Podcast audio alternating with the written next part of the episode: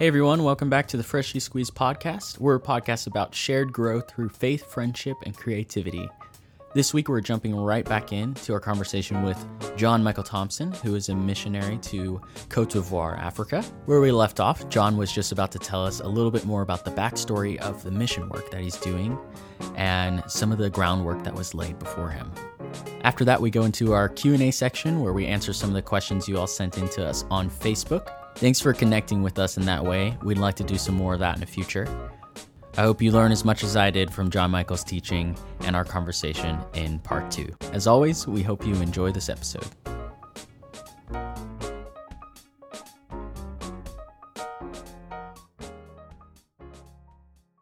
When James Linnell first came to Cote d'Ivoire, like now, like I guess 24 years ago, um, they started traveling from like village to village to village to village. There was a handful of missionaries here at the time, but not not a lot, not a lot of gospel presence at all. They're going village to village to village, um, town to town, and God kept saying, "Not here, not here, not here," and like strategically, in their minds, it was like, God, this village is perfect. It has a huge marketplace, multiple ethnic groups, multiple languages are all coming here. They're speaking the same language. Like we could pl- church plant here and go back to all their people groups. Like in their power, that made sense, right? Strategically, right. right? If they if they would have chosen in the flesh to accomplish God's promise in that moment, um, then it, like it could have been justified, and all of us would have believed it. All of us would have bought it, hook, line, and sinker.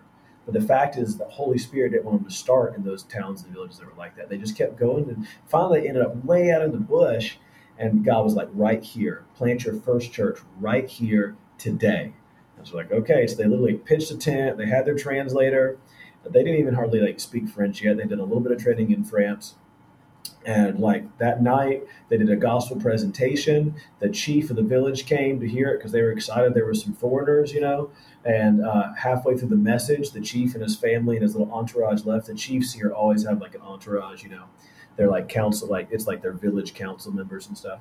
And mm-hmm. um, and then that you know they preached. That was it. And they went to sleep in their tent. And then at four o'clock the next morning, the chief and his entire entourage was standing outside James's tent and woke him up. And he's like, What's going on? He thought, you know, I'm about to get kicked out, you know, whatever they talked and they didn't like what I was preaching. And the chief, uh, the chief said, uh, I couldn't sleep well all night because your Jesus was wrestling with me and I have to know him. How can I and my family mm-hmm. know your know this Jesus that you talked about? And so right there, he led the chief, the chief's wife, and his children to Christ in front of their pagan, like pagan fetish animistic, you know, sacrificing animals, like people like that are watching this happen, they accepted Jesus Christ right there. And the chief said, "Plant a church.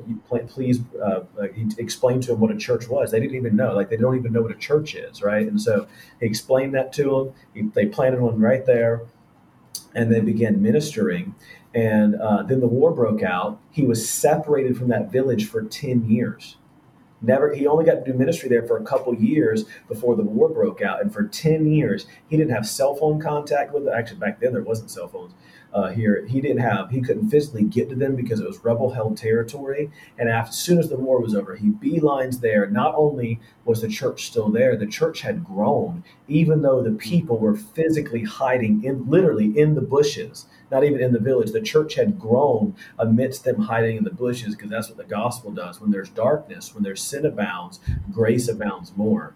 Okay, so the church had grown in that 10 years. Uh, but he was struggling with some anger. And, uh, and, and, so he was like talking to him and he was excited the church had grown. He was excited for their faith. And he said, and he was talking to the pastor uh, of the church and the chiefs and some of the men. He said, but I'm, I'm frustrated, kind of like what's going on. Um, uh, why did God uh, why did God make us be separated this long? I, he could have sent me to plant churches anywhere else. I could have been discipling you for ten years. And uh, I mean, this is all this is paraphrase, you know, stuff he's right, told yeah. me. You know what I'm saying?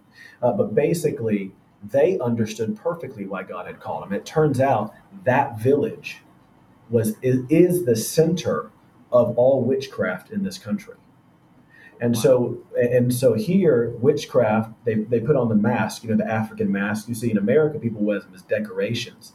Well, in Africa, they actually they do sacrifices over them, and they invite a demonic spirit to inhabit that mask. And when they put that mask on, they invite that demonic spirit to actually possess them. And then basically, they become divine. They can't be held accountable for anything they do because they have been possessed by a demonic spirit. Now, whether the demonic spirit actually shows up is irrelevant. The point is, is that they are acting like it has, and whatever whatever they do, it can be it can be something crazy or terrible. You know. Now, I do believe in demonic possession, right? I've, and I've seen it. But the point is, is that here you just have sin and fear and Satan through this witchcraft, right? Just controlling whole populations of people. And this village was the center. This is where all of the, the witch doctors would go to receive their power from Satan.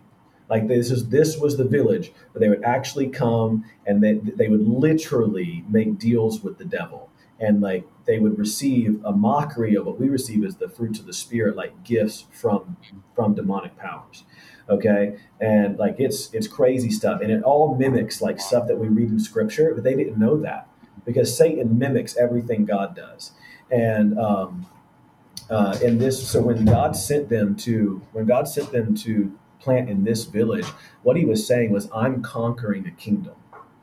I know your strategy said start in this village, this would be better. Start in the city, this would be better. But God was saying, I'm I'm conquering a kingdom. I'm conquering I'm conquering conquering the kingdom of darkness, and that's my primary concern. And actually, a lot of witch doctors from that village came to Christ. They all got sick. Everyone told them, You're going to die because you turned your back on the demonic spirits you made a deal with. And then Jesus healed them. And everyone's like, Wait a second. This Jesus is more powerful than the mask spirits and then people just like started coming to Jesus. Witch doctors that didn't because they're not happy, they're not peaceful, and these demonic spirits just ruin their lives. And like they just like so, witch doctors started coming to Jesus you know what I'm saying? So I, I think in that area, I think there's like 12 pastors now who all used to be witch doctors, wear the mask, be possessed, and stuff like that. And all of them are believers now. Like they all got sick and like they they are all healed miraculously. Uh, anyways, at least some of them were. I know that all of them saw it happen though and were amazed that Jesus was more powerful. And so I say all that to say that James had to wait. Um, James had to wait until it was time for God to exert His power over this demonic influence, right? Just like the Israelites had to wait until the sin of the pagans in the promised land reached a certain point and it was time for judgment. Like James had to wait until basically this kingdom came to a certain place for whatever reason so God could humble it and receive glory. James actually didn't come to the missions field until he was 45 years old. Like, why? Why didn't God send him sooner? Was he not a believer? He was a strong believer with a passion for evangelism his whole life who knows? The point is is that sometimes the waiting doesn't have anything to do with us or disobedience. It's just god setting up his kingdom how he wants. So we can't get discouraged especially as young people. Moses was in the desert for 40 years. Joshua was off in a hole as a slave and in egypt and in, uh, in prison for years and years and years. You know what i'm saying? We see all these people wandering in the wilderness but God used them in powerful ways because they persevered. So it's super important that we persevere and we don't try to accomplish God's will in our own power. If James would have tried to accomplish God's will in his own power, he never would have made it to that village. He never would have mm-hmm. proclaimed God's dominion over the center of witchcraft. He never would have been there to lead those witch doctors to Christ so that everybody could see them be healed, right? It's just, it's crazy, crazy, crazy stuff what God can do if we'll just persevere and, and be patient. That's crazy. I, I, just it just makes me because I, I know, you know, Jesus didn't start his ministry till he was thirty. 30 you know, yeah, exactly. Exactly. Yeah, and, and it's it makes me think, like, how do we? Uh, I don't know. I, I've read a ton of books on persevering and follow following your your dreams and your goals and the things that God's put in your heart, and almost none of them talk about the waiting. Really, not that I've read. Um, mm-hmm. like I, I don't even really know what a good model for that looks like because how do you how do you walk with um, perseverance but still stay like I, I, wouldn't imagine it's just waiting. Like you're not just you're not, not just doing nothing. yeah yeah, yeah it's, yeah, not, not, it's not doing nothing absolutely. The problem is is when we think it is uh, i know from my personality i have a tendency when i'm waiting on something to just be like super chill right? Like just wait. I'm waiting on that next stage of life. You know what I mean? Coasting mm-hmm. through. That's kind of like my base personality, and God's had to really convict me. But like, no, don't wait to live into the next stage of life because when you get when you finally get to the next stage, then you're going to be waiting for the next stage of life. You know what I'm saying? It's like God just challenged me, like live today, be centered on me today, be centered on my will today. So like there's general things we know as believers from the word about like that's the will of God for all of us to have our mind transformed, mm-hmm. Right? To be a witness, to fellowship with God. You know what I'm saying? And, and other believers. So like if we're doing those things, we're going to almost just fall into his will because God is so people oriented, so relationship oriented. If we're focusing on relationships with Him, relationships with others, like we're going to end up in His will. Like as Americans, we're super task oriented though, right? That's what the, mm-hmm. the, books, the goals, the planning, and like that stuff's good. Uh, even while you're waiting, you can have like miniature goals and plans and stuff like that. Uh, but God is so much more relational than that. This one is a ser- more serious one and it's from my um, from my cousin Allison, Allison Hall, and hey, she says, "Yeah, hey hey Allison, we love you, or I do. I don't know about them. Speak, I'll speak for myself." Um, she Allison says, "Any advice for someone who feels a call towards the mission field?" Uh, everything that we spoke about in the first like hour. Okay, mm-hmm. so like all yep. of that. I was actually thinking about I was thinking about Allison when we were talking about a lot of this stuff. Yeah. Yeah. Uh, there's so much to say. A big one I would say, especially as a as a woman, is that it's very important that you anticipate that God is going to fulfill His promise to lead you and never forsake you. Um, and as a woman entering the missions field, uh, it is different than as a man entering the missions field in the sense that most missionaries coming out of America, just by sheer numbers, are women.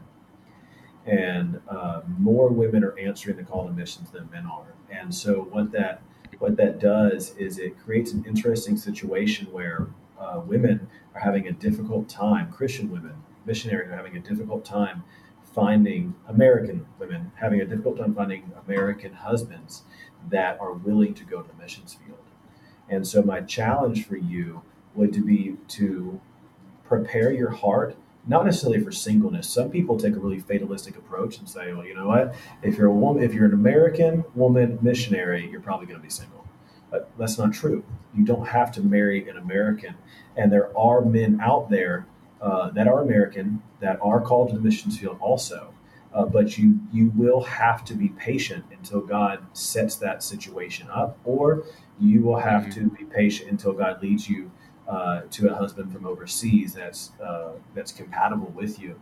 Um, I have met a lot of women who are called to the missions field, and they ended up meeting a man, even a good man, even a good believing man who they can serve the Lord with, but he is not interested and not called specifically to work overseas. And even though they love their husband, and even though they love their children, and even though they love the ministry work they're doing now, deep, deep, deep, deep, deep in their spirit, they know they're supposed to be on the mission field. So, what I would say, uh, be patient and don't settle, because mm-hmm. Because like there's going to be a lot of opportunities for you to settle, but God has a spouse for you. Uh, but you need to be patient and allow Him to present that spouse in His timing, and don't try to fulfill His promise in your own power what are some other things that people can be praying for you about? And then also, this is actually someone's question. Let me find it really quick. Ben Lawson asked the question What are some goals you have for this mission in the upcoming year? What is the best way people can help support that? And are there opportunities for other missionaries to come in and to help where you guys are? Okay. That's really good. So let's let's deal with that first and get back to the to the prayer request in a second because okay when we talk about the prayer request, we need to deal with the question of what's the toughest thing that I've had to deal with uh, because that just happened like two days ago or no, yeah. yes yesterday was the tough. I found out I found out and and dealing with the toughest thing so far.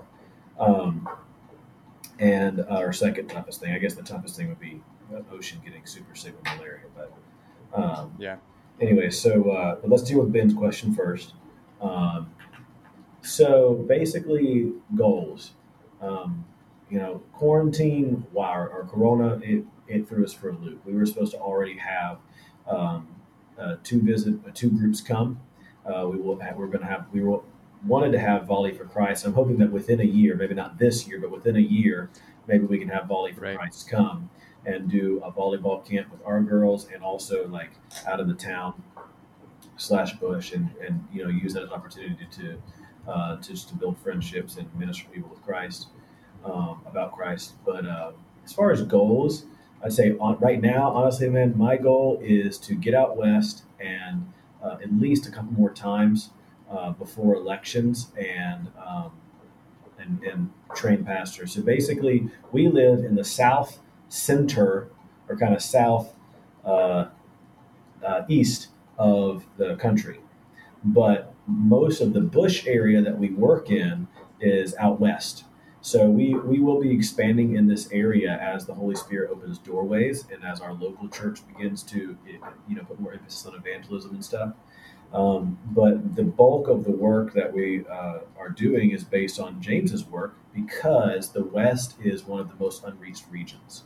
Tons and tons and tons of villages that have never heard of Jesus. Ethnic groups have never heard of Jesus. You know what I'm saying? Hmm. Um, yeah. So so that's our foundational work. We, no matter what we do, we never want to forget about church planting and discipleship.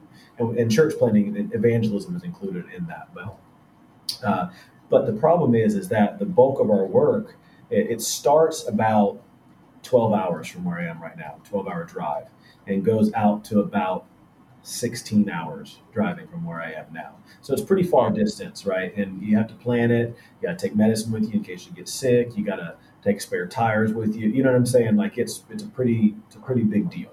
Um, and so this year, all of our plans so far have been wrecked. So I would like to just get out there and do have a few more training sessions with the pastors. Uh, I would love. I'm supposed to still have a, a pastor from Tennessee uh, come and uh, bring a couple of his church leaders, and we're supposed to train these guys in personal evangelism. Personal evangelism is not something that they do naturally here. Uh, they they very much in their whole culture they have this mindset of a top-down structure. They did not learn it from America. Like it's just in their culture. They lo- they have a chief. They like having a chief. Everybody wants to support that chief, but the problem is it puts all the expectations and the power on him. Okay, and so it's like Jesus said that you're all my disciples, you're all my witnesses, you're all to go out to Jerusalem, Judea, to the ends of the earth, you to make disciples of mm-hmm. all nations.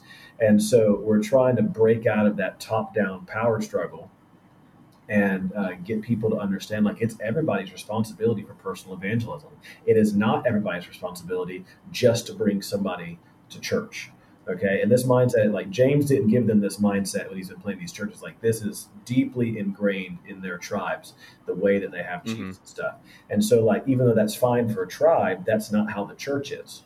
Right. And so, um, every culture has things that are either neutral against the gospel or compatible with the gospel. This is one of those things that that kind of fights kind of fights against it.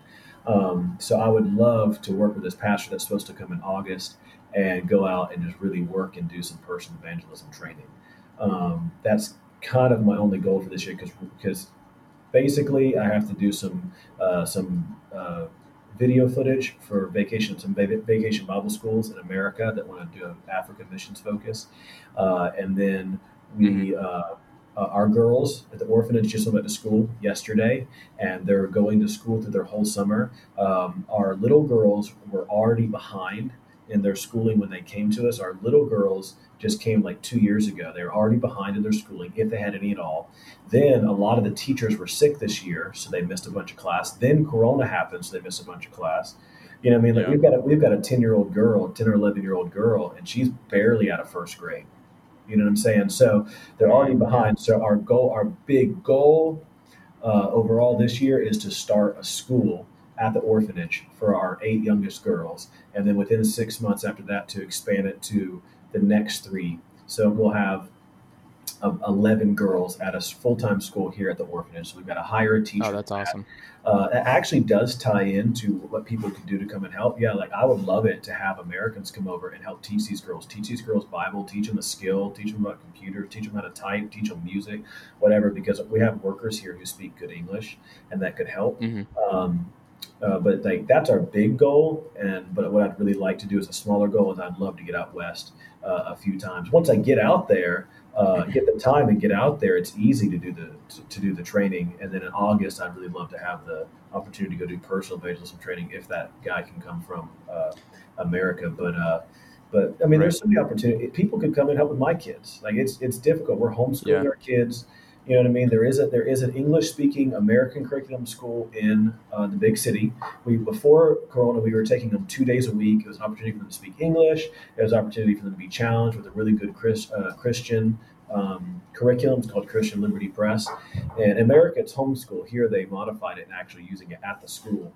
And uh, but it's expensive. It's really far away. It's like an hour drive every morning, an hour drive in the evening. Mm and, and and we can only do it like two days a week, so we're still homeschooling some, um, but it's difficult, you know. And so, in the sense, we have a lot to do. So, I mean, if somebody wanted to come and help teach Ocean how to read, if somebody wanted to come teach Isla stuff, like like there's right. we have we have needs as a family, you know what I'm saying? Um, but there's also other opportunities too for does somebody want to come and help train our pastors? Does somebody want to come help teach our girls how to sew? Does somebody want to come and talk to the women about how do you get over abuse? Because that's a really big deal here. They don't even know that they have mm-hmm. the right to recover. They don't even know that they have mm-hmm. like that. That's a thing. Like they just they kind of assume mm-hmm. that they're going to live with this this hurt their whole life. You know, and so many have been abused, and, and you just don't you don't know because they don't talk about it. You know, so are there women that want to come talk about that? You know, so. So, so does that look like coming coming for like a, a couple weeks, a couple months, or uh, or can, any period of time, or what? yeah, any period of time. We can work it. We can work anything in. We have yeah. one girl. She just graduated from university. She's early twenties, and she wants to come and she wants to mentor the girls. She wants to help us out some. She wants to like just you know go and meet you know just experience local church life here and stuff like that, and just pursue the Lord and and, and just see what God wants to use her for. She's just willing right? She's just willing to go. That's really yeah. what God needs. He doesn't need professionals. I'm not. Right. I'm definitely not professional. You know what I mean? Like he just needs willing hearts, right? So yeah. Um, so the big goal is the, is to start the school, um, get the desk, create uh, create or find a curriculum, and then translate that into French if we can't find one in French. Uh, hire a head teacher. We're eight girls. We only need one teacher. They're all like right there within like one grade of each other. And realistically, right. all the levels actually the same anyways because they're all so far behind.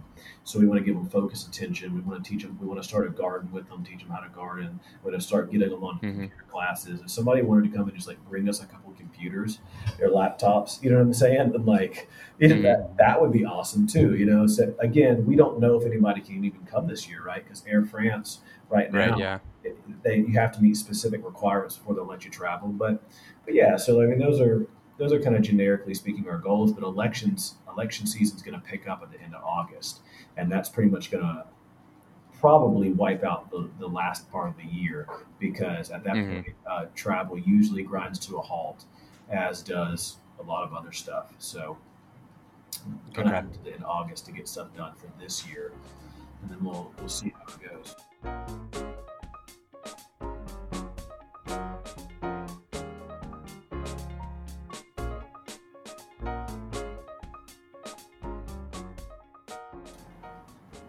Do you know, uh, Jon? Do you know Lucas Bessy?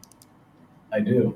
So basically, he's asking like uh, a lot of people mystify missionary work, and they're like, "Oh my goodness, uh, people who are missionaries are so much holier than other people," and and I could never do anything like that. And uh, he would just kind of he knows your heart and he loves you, and he's just like he wants you to kind of demystify missionary work, and says basically he's like, "What is what is the difference between Jon Michael's life a year ago before you went to Africa to Jon Michael's life now in Africa? Obviously, um, you've moved to Africa, but um, as far as like heart and uh, maturity and, and stuff like that, how is how is uh, how has life changed? I mean, physically, life changes a lot anytime you move location. Um, but the, the mystification comes because people can't picture or imagine what missionaries do. Uh, the truth is, is that sometimes missionaries can't either. Just like sometimes business owners can't picture what their business is going to be doing or should be doing. Sometimes preachers can't picture what they're going to be preaching. Parents can't always picture how they're supposed to be parenting. You know what I'm saying? Teachers Mhm. can't always Yeah. picture where the lessons are going to come from. You know what I mean? It, it's like it, it's not like any other job because it is more involved and more stressful, and it never goes away and it's never turned off ever. Um, but at the same time, it's just just like every other job. It's just we are humans, and we live in a fallen world, and we serve a risen Savior. Uh, we're not perfect, and we we live by grace, or we don't. And God disciplines us and lets us know, hey, you're not walking in grace right now. You know what I mean? So, um, but I, I do believe that one of mine and Brittany's uh, callings is to is to help demystify. So I think it's a good question. The Mhm. thing about being a missionary, though, is that compared to the average American experience, I have to say American because Americans are particularly blessed. It's not a bad thing, but the fact is, is that as Americans, we're blessed. And so, compared to the average American walk uh, or daily life, as a missionary, you have to depend on God a lot more intimately right? Because there's so much brokenness around you, there's so much pain around you, there's uh, so much poverty around you, and everything is just harder and more spiritual, right? So I I realize that at this point I'm not I'm not in a bubble anymore. I was at Bible school for a long time, and I, it just felt like everything was just like in this kind of almost like a dull bubble. Like the beauty of not being in a bubble is the passion and the zeal that comes when you realize that there's a holy, righteous God and that there's an enemy that has the audacity to resist him.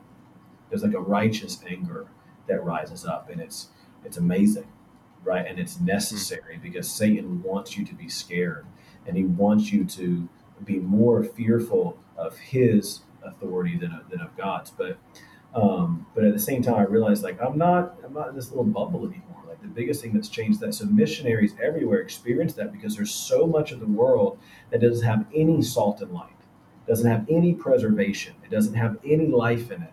And so it's just completely given over to the power of the enemy. And so missionaries have to rely on Jesus, and because of it, it draws them in close. Now, what Americans don't realize is that Satan's technique in America is just different.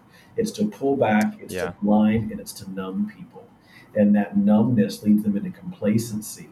Complacency is basically um, it's assuming everything is just going to be is okay and it's just going to be okay, right? And so Satan lulls Americans into a complacency, and really they need Jesus as much as a missionary does. They need Jesus in their marriage and in their children's lives and in their spiritual battles and in their daily walk as much as I do. The difference is is that I am now coming from American culture of numbness, essentially, right? Lots of distraction and kind of spiritual dryness to a place where like every single thing I do for Jesus is resisted. And so you either run in fear, right, or you pray up, right? And and and you just press into that passion and zeal that God has for his own glory and then for his children and his kingdom. Um, so that's I would say that's the biggest thing that's changed. Uh, but the thing about missionaries, we're just people. We're just people. Yeah. Like like we're not we're not perfect. We're not better or worse. We're all struggling with dealing with the old man and the old flesh and selfishness. We're all dealing with identity issues. We're all dealing with hurt from the past. We're all dealing with uh, apprehension of the future. We're all dealing with outside things that come against us, right? Things, old things from the old man coming out of us. Like we're all dealing with that. Like there should be no difference. And so once people get that out of their head, you know, like there's no difference in y'all's life and my life. Like we need Jesus to be our living water. Otherwise, Yeah. everything in our life is going to end up dry and dead and just looking like the rest of the world. Mhm. So sorry, Yeah. long, long, long answer, but um, that's No, that's a That's also good. Yeah. yeah. That's that's like honestly, that's for me and Brooks. That's uh why we wanted to start this podcast in the first place. Is just to like to stir up hmm to stir up passion I'm To- Yeah, to to to like seek God with all your heart and to grow in areas that you need to grow because like you said like one of the main things the enemy uses in America is complacency and finding comfort in what we can do ourselves instead of relying on God and then living off of that. And that's so it's so easy to do and I and even when you find areas that you're like, "Oh, I finally give it to God." God just keeps uncovering more things like, "Hey, you're you're relying on yourself in this area. You need to give that too." You're like, "Oh my goodness, I didn't even know that." Um, and it's like a const. It's just a it's just a relationship that is constantly you're just constantly having to surrender more to God, which is which is a freeing thing, but um, but a lot of people I don't think even realize that they need to do it, you know. Um, and having these conversations um, is so important, and I had that luxury growing up, being around people that I admired and, and thought deeply, and encouraged me to do the same, and but I know a lot of people that don't have that just around them. And it's either, you know, God puts them in a place that they can experience that and be encouraged by people. Um, and either they take it or, or they dislike it because of, you know, their flesh and they move away from that encouragement or leading towards God. Um, but yeah, essentially that's what that like these types of conversations I want to stir up like you said, a passion and a zeal for doing what's right, even when you don't feel like doing it.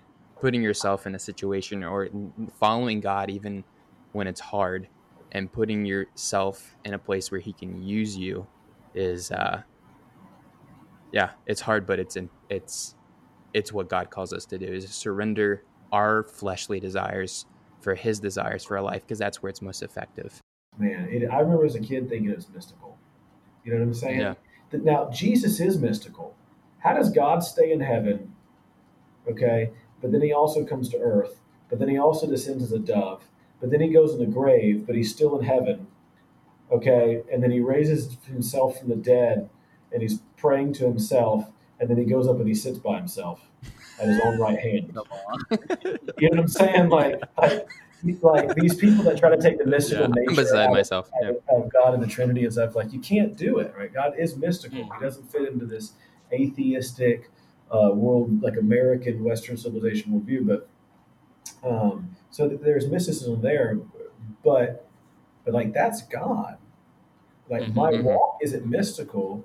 Either I'm in the Word and my mind is being transformed, and the old man is being subdued under the new man who's being renewed in Jesus, and my life reflects that, or not.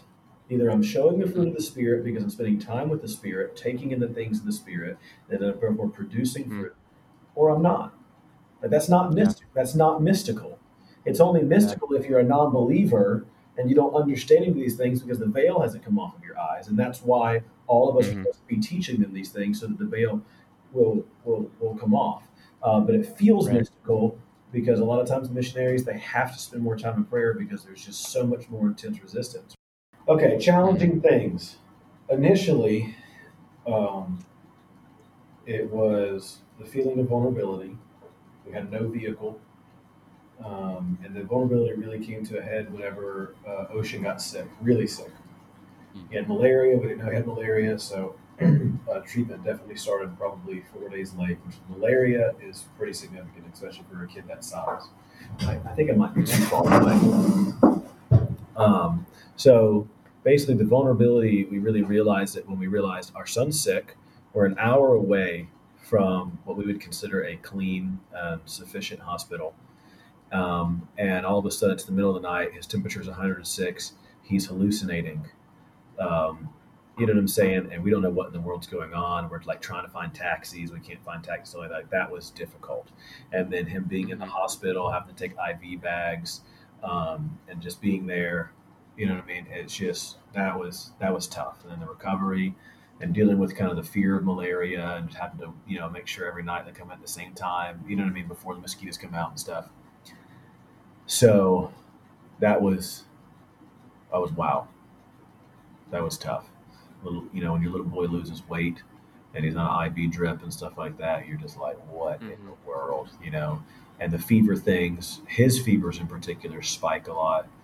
Um, Isla's been sick some, you know, off and on, we we've all fought some sickness. I dealt with a bacterial infection in my gut for like three months. I just didn't feel normal for like three solid months, and um, uh, we've all dealt with like intestinal worms and just things that just kind of make us feel blah. It's tough there for a while. Dealing with some of the sickness off and on, both what we believe was normal sickness and sickness that seemed like it had a more spiritual nature that uh, that came against us. You know, it really tests your faith when your kids are sick. You know what I mean? Yeah. Um, Yeah. I think what's going to end up being the hardest thing to deal with just happened two days ago, where we found out that, uh, and this is a prayer request also. We found out that one of our local church members, she's not one of our girls, but she's a 16 year old girl, one of our local church members, uh, right before quarantine. So we didn't know until now that quarantine's over. Uh, right before quarantine, her parents uh, sent her to Togo, that's two countries over, under the guise of going to see her grandma. But when she got there, she found out that her parents had sold her into marriage to some old man. Uh, so she was tricked into going, and she is trapped all against her will. And she is this wonderful, beautiful 16 year old girl who loves the Lord, took Mhm. care of her other siblings, brought all her other siblings to church. Her parents are not believers. And Satan swooped in and tempted them. Whether it was through desperation or greed, we don't know. And basically, um, took you know took this girl's future, and uh, so now she's stuck there. She has no believers around her. She has no church now. We don't think it's a believing family, as far as we can tell, that she's stuck with. Nobody's heard from her, and the, even like the local church here, like they thought she was going to see her grandma, so they gave her a little bit of money for the journey for some snacks. They prayed over her, and like they sent her off like it's a normal thing, and they, no one's heard from her since. And we just found out yesterday that uh, before she left, there were some other girls in our village from Togo who were talking about uh, that possibly happening. And this girl went with her cousin. And just, uh, I was talking to the pastor today, and I told him because we just found out, he's just now finding out. Um, I and I told him, he said, but I just saw her cousin last week in the market, so we know her cousin came back, but she hasn't come back yet. And she was our she was our greeter at church, and we're just we're heartbroken over this girl. We're Mm. absolutely we're angry. Oh my goodness. Uh, we're angry at the parents. We're angry at the old man. We're we are just it's it's overwhelming. You know what I'm saying? It's been difficult to think about anything Mhm. else. Uh, but we don't know how to approach it exactly. It is it's it's illegal. Like it's technically illegal. So we're we're pursuing the spiritual avenue and the legal avenues that we have available to try to get this girl Yeah. back. Um, we're not sure if we should approach this from the perspective of do we want to try to help figure out if the family did this out of desperation because they have great need, or were they coerced into doing it, or should we be more aggressive and put try to use the government uh, department that's over the protection of children to put pressure on them to give up the whereabouts of the girl? Like we don't know. Like this is way over our head. But all we know is that it's wrong. The problem is, is that so it happens so much here that even the other believers here are just kind of like, yeah, she's gone. Mm. Mm. And that's it. Man. That's as far as the conversation goes. Oh yeah, I'm so Yeah. sorry. No, we haven't heard from from Adele. Her name's Adele. Adele. Okay. Yeah, and so please, please, please, please pray for her. So we're we're going to sit down with the church members here and just talk about how it's not okay and we don't have to roll over as believers. And so I think we're going to be initiating a, a time of fasting and prayer for her. Um, there Okay. is there is a passiveness here because the, the believers here are so used to Satan having his way, and they're so used to the devil winning that they've kind of learned to be just be passive and just accept bad things. And uh, even like when a uh, like an aggressive person or a violent person comes against them and tries to steal their land or steal their church property or hurt somebody or a family member that's not a believer tries to threaten them, instead of rising up in prayer and fasting and declaring the authority of Jesus over a situation and inviting Holy Spirit to come in, they just they just kind of like, okay, you know what I mean? And it's just it's something that's absolutely not uh, not biblical. And this is one of those situations where why is this church of thirty people not fighting to get this girl back? They all know her, they all love her. what what's the this girl was sold into slavery. It's you know what I'm saying? Like it's literally slavery. Like she has to sleep with this man. She has to take care of this man's house. She has to take care of this man's food. She has to take care of this man's family. She has to do whatever she's told when she's told to do it. She has no communication with the outside world, no communication with us or any of her friends. None of them have talked to her either. It's slavery. Her future was stolen from her by the enemy. Where's the righteous anger? I'm not saying we should act out in the flesh, but righteous anger is a very real and a very expected thing. That's what Jesus experienced in the temple. It's zeal, mm-hmm. right? This girl is the temple of the Holy Spirit. Why don't we have zeal for her like Jesus had for the temple? Like, why should we be okay with Satan coming in and having victory in her life? And so we're just like, we don't need, there's so many emotions and so much surprise and so much, I don't even know, whatever there. It's just, it's hard to even process. Um, yeah. so so as of now, even more than my own child being sick, is knowing that a girl that I used to see every single week and who used to come and watch over her little sister play with Isla every single week is knowing that that girl was sold into slavery. Hmm. That's that's been the that's been the toughest thing.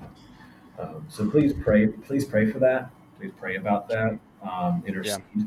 um, and we'll keep people updated as we can. You know, it might be one of those yeah, situations you, where we have to make a big stink about it. You know what I'm saying? Yeah. And so yeah. we'll see. Can you um can you you said you're gonna maybe have a time of prayer and fasting for her. Can you let me can you let us know yeah. when you're doing that? Yeah. Um because I, I think I think definitely me and Taylor and I know the Trubies will do that too. I think that's like that just like kind of um that's really heavy. That is yeah. so heavy. So, yeah, it's, it's heavier than anything I've ever encountered in my whole life. It's heavier than abuse because it goes way beyond abuse. You know what I'm saying? It's, yeah. it's, it's, an unescapable situation of abuse. But the thing is, she's a minor, so it's it's every country she traveled through to get there. It's illegal. Mm-hmm. You know what I'm saying? But the thing is, is like nobody's doing anything about it. She's just become a lost child at this point, a child bride. Even though she's 16, like that's still a young teenager. You know what I mean? Like it's not like she ran off with her 17 year old boyfriend and got married. That's like okay, well they're married now. Let's counsel them and what a Christ-like mm-hmm. marriage looks like. This is not that situation. As far as we can, as far as we can tell, all the information is pointing to this. So we're going to go talk to her parents tomorrow, but they're again, they're not believers. They've never come to the church. They've never responded to her invitations to even come and meet us or say hello or anything. Um, and so, and they have two other daughters. So we're worried this is going to happen with their other daughters as well.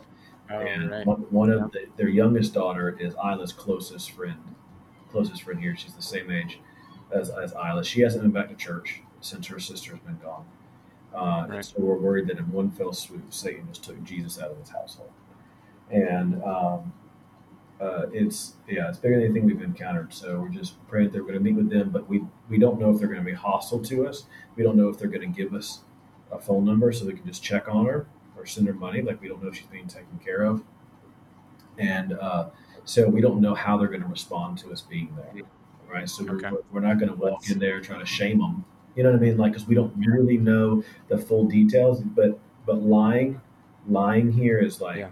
uh, you could lie just to make somebody feel better. You can lie just because it's convenient. You can lie because you don't want to look bad. So it's you know what I'm saying. So it's not you know it's going to be difficult to understand if they're even telling the truth.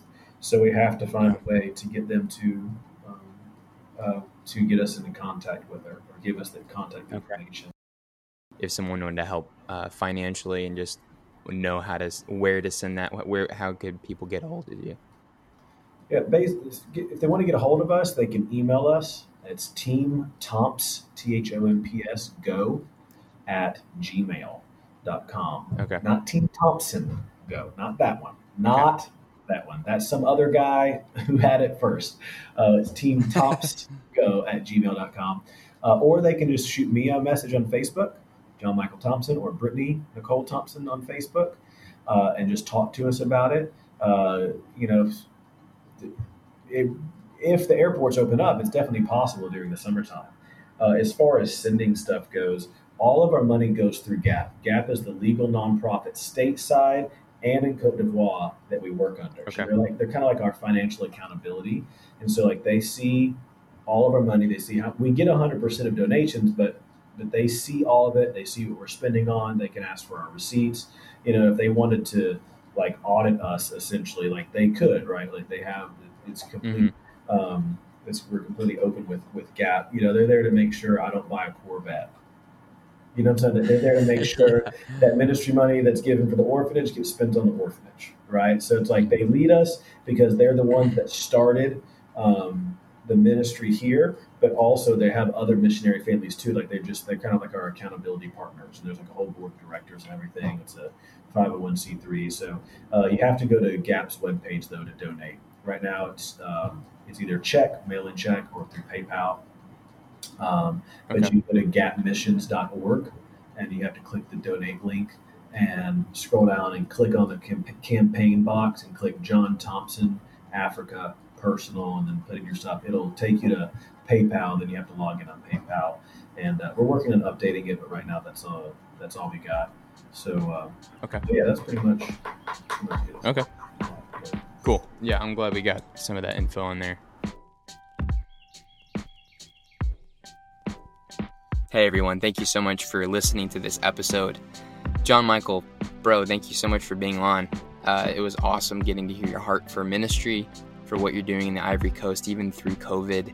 I know your family is uh, having a hard time, but also an awesome time.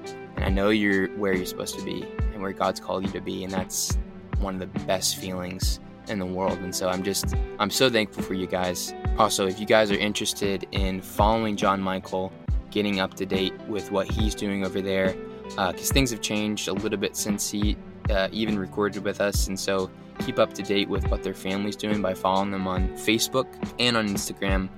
And uh, if you guys are interested in supporting them in any way, or maybe even going on a missions trip, uh, if your church is interested in doing something like that, definitely follow them. And also, I'll give their email and other contact information so you guys can can uh, get in contact with him and his family. Um, next week, we are having Whitney Winston on. She is a camp director uh, and creator of this camp called Camp in the Community, which is based out of East Tennessee. They're doing amazing stuff in that camp. Brooks is uh, helping out this summer and has in the past as well. Getting to talk to her and hear her uh, story and what she's gone through to make this camp happen is pretty amazing and i'm pretty excited to share it next week so don't you don't want to miss that. Uh, speaking of keeping up to date and making sure you don't miss stuff give us a follow over there on facebook and instagram. We'd love to connect with you guys. Love you all. Have an awesome week. We'll catch you in the next episode and until then stay fresh